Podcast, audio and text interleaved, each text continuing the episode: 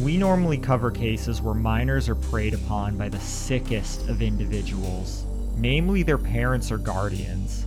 But what if the monster responsible for their deaths wasn't an adult or even a teenager? What if it was an 11-year-old girl? Today, we are covering one of the youngest killers to ever exist and how her reign of terror almost went undetected. Mary Flora Bell was born the 26th of May, 1957, in an impoverished slum area in the west end of Newcastle upon Tyne called Scotswood. It was a close-knit, working-class neighborhood with local kids playing in the derelict streets at all hours without parental supervision. One area which they frequented was a rubble-strewn waste ground near the railways dubbed the Tin Lizzie. However, Scotswood had also been described as a community where DV and criminal behavior was commonplace. Her mother, Betty McCrickett, was described as a mentally unstable 16-year-old who would work the streets as a lady of the night to support herself and her daughter.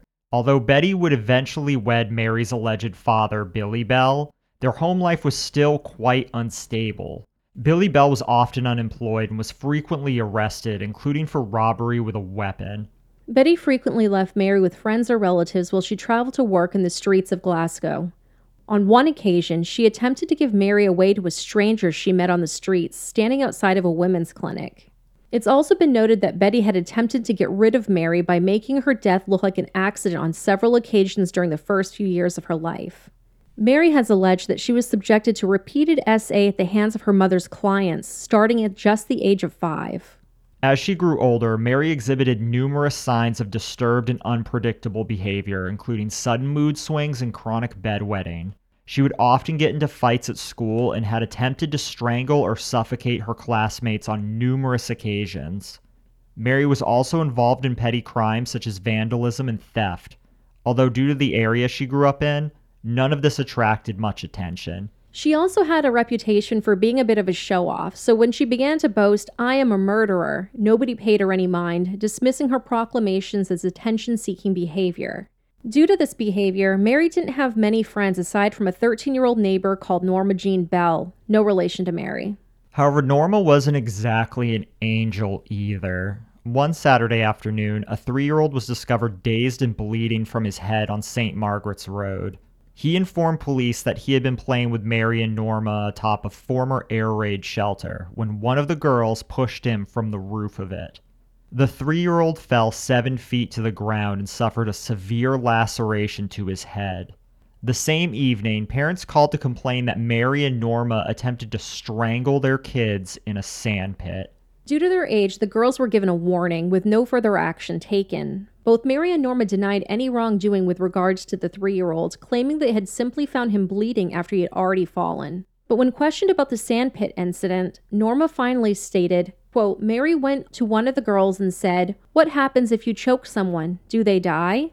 Then Mary put both hands around the girl's throat and squeezed. The girl started to go purple. I told Mary to stop, but she wouldn't. Then she put her hands around Pauline's throat and she started going purple as well. Another girl, Susan Cornish, came up and Mary did the same thing to her," end quote. On the 25th of May, 1968, the day before her 11th birthday, Mary Bell's behavior finally escalated. In the upstairs bedroom of a derelict house located on 85 St. Margaret's Road, she strangled 4-year-old Martin Brown to death. Martin's body was found at approximately 3 p.m. the same day, and a local workman named John Hall attempted CPR, but unfortunately it was too late. Coincidentally, as Hall was attempting to resuscitate the boy, who appeared in the doorway? None other than Mary and Norma, who were quickly shooed away. Aside from the blood and the foam around his mouth, the cause of death wasn't clear. During Martin's autopsy the following day, doctors were equally stumped as to the manner of his death. Detectives speculated that Martin had possibly died from ingesting poison due to the blood and foam around his mouth, which was later disproved. Due to his autopsy results providing no clear answers, Martin's case remained open for further investigation. The same day as the autopsy, which was also Mary's 11th birthday, she and her friend Norma broke into a nursery in Woodland Crescent and vandalized the property. The damage was extensive, with the girls tearing up books, knocking over desks, smearing ink and paint all over the walls. They also damaged the roof by peeling up tiles to gain entry to the building. Before they left, the girls left a series of 4 profanity-laced notes which taunted the police and claimed responsibility for the killing of Martin Brown.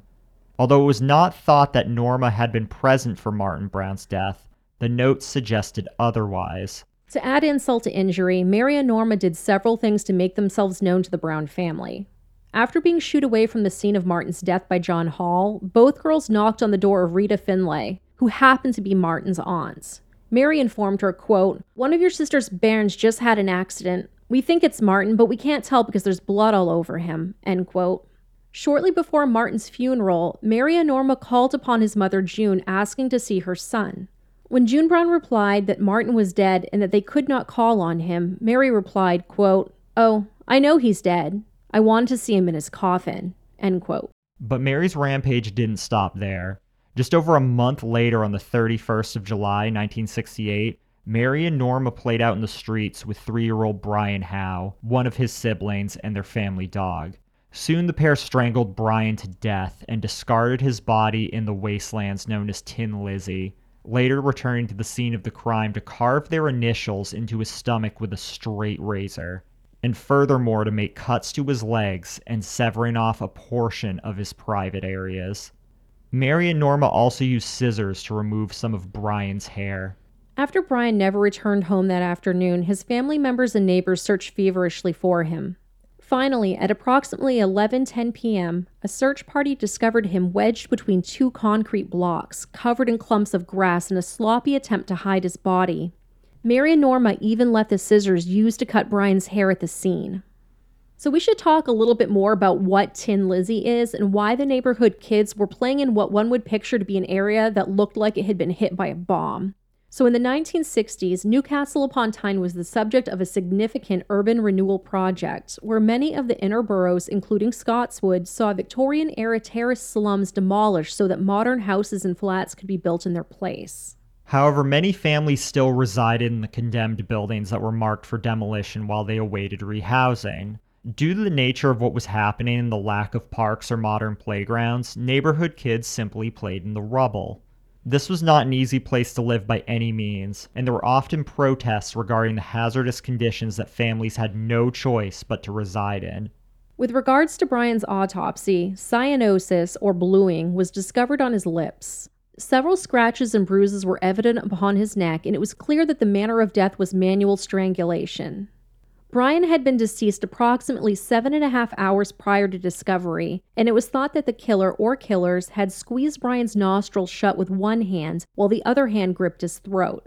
It was also noted that numerous puncture wounds had been inflicted prior to his death, with the other injuries inflicted post-mortem. Several gray and maroon fibers were also discovered on Brian's clothing and shoes, which did not match any of the fibers found in the Howe household.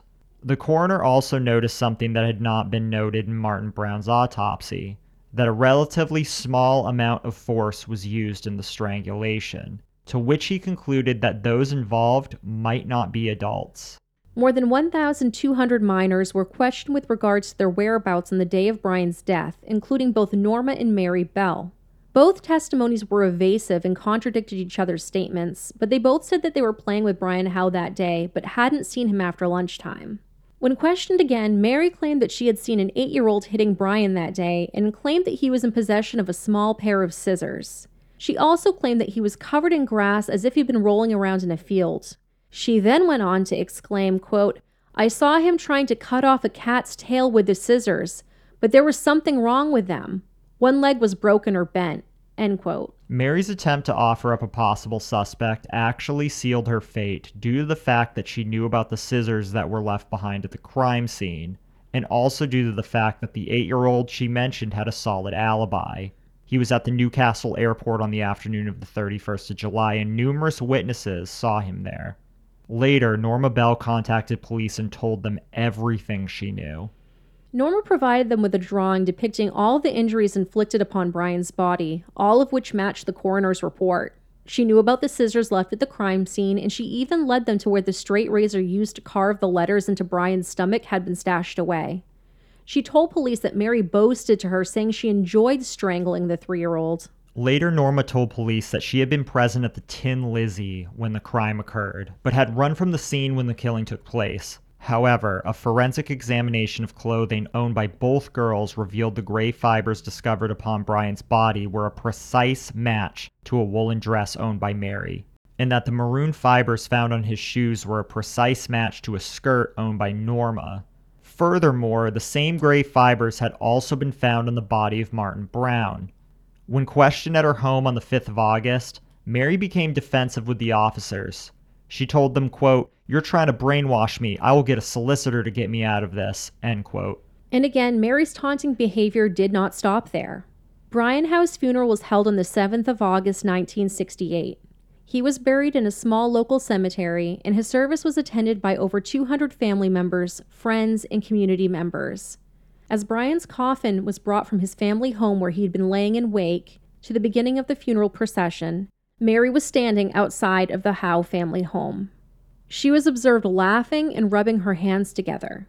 This behavior was observed by police officers who knew they needed to make their move quickly. Both Mary and Norma Bell were charged in Brian's homicide that same evening at approximately 8 p.m. Mary said she was present at the Tin Lizzie but tried to pin Brian's death on Norma. She also said she was responsible for the vandalism that took place at the nursery in Woodland Crescent the day after Martin Brown's death. In response to the charges against them, Mary replied, "That's all right by me." However, Norma reacted very differently. She burst into tears and stated, "I never, I'll pay you back for this."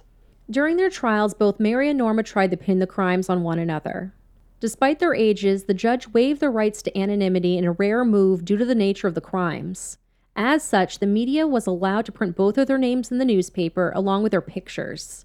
Psychiatrists noted that Norma was intellectually delayed and submissive and easily displayed emotions. Mary, on the other hand, was described as bright yet cunning, prone to sudden mood swings. Four psychiatrists concluded that although Mary wasn't suffering from a mental disorder per se, she did suffer from a psychopathic personality disorder. On the 17th of December, Mary Bell was convicted of manslaughter in the deaths of both Martin Brown and Brian Howe. She was sentenced to be detained at Her Majesty's pleasure, which is effectively an indefinite sentence of imprisonment. Norma Bell was subsequently acquitted of all charges against her. Mary was detained in a Durham remand home, but was transferred to numerous facilities. Bean, that's inappropriate. I'll start again. Mary was detained in a Durham remand home, but was transferred to numerous facilities, including a remand home in South Norwood, where she was the only female inmate, Red Bank Secure Unit, and HM Prison Styal in Cheshire. While imprisoned, Mary claimed that she was subjected to SA at the hands of male officers starting at around the age of 13. When she was 16 years old, Mary tried to apply for parole, but was unsuccessful. In June of 1976, Mary was transferred to Moor Court, where she began secretarial training. Moor Court was an open prison, which is a facility where the prisoners are trusted to complete their sentences with minimal supervision and security, and often are not locked up in their prison cells. Prisoners often take up employment while serving their sentence in an attempt to rehabilitate them for release. However, Mary just couldn't behave. 15 months after her transfer to Moor Court, she and another inmate, Annette Priest, escaped. During this time, the pair spent several days in the company of two young men in Blackpool, visiting amusement parks and sleeping in various local hotels. Mary used the alias Mary Robinson and even dyed her dark hair blonde to evade detection by police. Mary was finally arrested in Derbyshire at the home of a man called Clive Shirtcliffe on the 13th of September. And Annette Priest was apprehended in Leeds days later.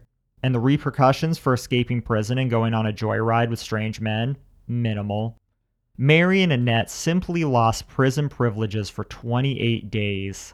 She was eventually transferred once more to HM Prison Askham Grange, another open prison, to prepare her for her eventual release the following year. In May of 1980, at the age of 23, Mary was released from prison, serving a mere 11 and a half years in custody. During her final year in prison, Mary worked as a secretary and then as a waitress in a cafe in Yorkminster. She was granted anonymity, including a new name, allowing her to start a new life elsewhere in the country under an assumed identity.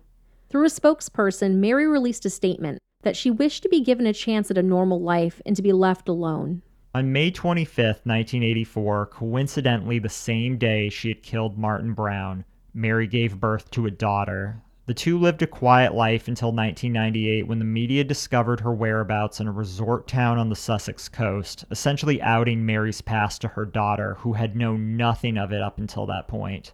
Mary, her live-in boyfriend, and her now 14-year-old daughter had to flee to a safe house with bedsheets draped over their heads, and were eventually relocated to another area in the United Kingdom. The same year, Mary published a tell-all book called Cries Unheard, The Story of Mary Bell, with author Gitta Sereny, that outlined her past and the harm inflicted upon her by her mother. Also included are interviews with relatives, friends, and professionals that knew Mary before, during, and after her time in prison. In the book, Mary has freely said that her upbringing did not excuse the crimes that she had committed. There were rumors that Mary was paid 50,000 British pounds for her collaboration, but this was disputed. Gitta Sereny had previously published the book, The Case of Mary Bell, in 1972. So where is Mary Bell today? Well, we don't know. Her anonymity, as well as her daughter's, is still protected by a High Court order, and it stands for life. In fact, any order put in place to permanently protect the anonymity of a person or persons is known as a Mary Bell order. As of the date of this recording, Mary would be 64 years old. Her daughter would be my age. Do you think that justice was served and that Mary has a right to a chance at a normal life? Also, do you think that Norma should have gotten off the hook? Let us know in the comments section below. If you appreciate this video, know that we have put a lot of time and effort into it. All I'm asking in return is if you appreciate what we're doing, to please hit that subscribe button if you're listening on YouTube. We also have a very wonderful group of people that are going that extra step to subscribe to us on Patreon. I want to say welcome to 13 new patrons this week. Oscar, Patsy, Liz, Donna, Brian, Nicole, Millie, Tanya, Melissa D, Dee Dee, Emmeline, Pow, and Z. And special shout out to our Levi tier patrons, Levi, Holly, Melissa, Chaka, Amelia, and Casa de Cadejo. Thank you very much for your support. Why do I say Levi tier and not our highest tier patron? Because now we have Kiki, our new highest tier Patreon supporter. There's her lovely picture right now. Thank you so much to Kiki for believing in us this much, to support us in this way on Patreon. And there's Halls and Dolls, Holly's mask store. If you want access to the highest quality masks we've ever worn, please go to Holly's Etsy store down below. She makes them all by hand. The link is in the description. If you want to go that extra step to support us on Patreon, patreon.com/themiserymachine, you get access to all of our secret episodes. That is down below as well. But until next week, we love you. We love you. Bye. Bye.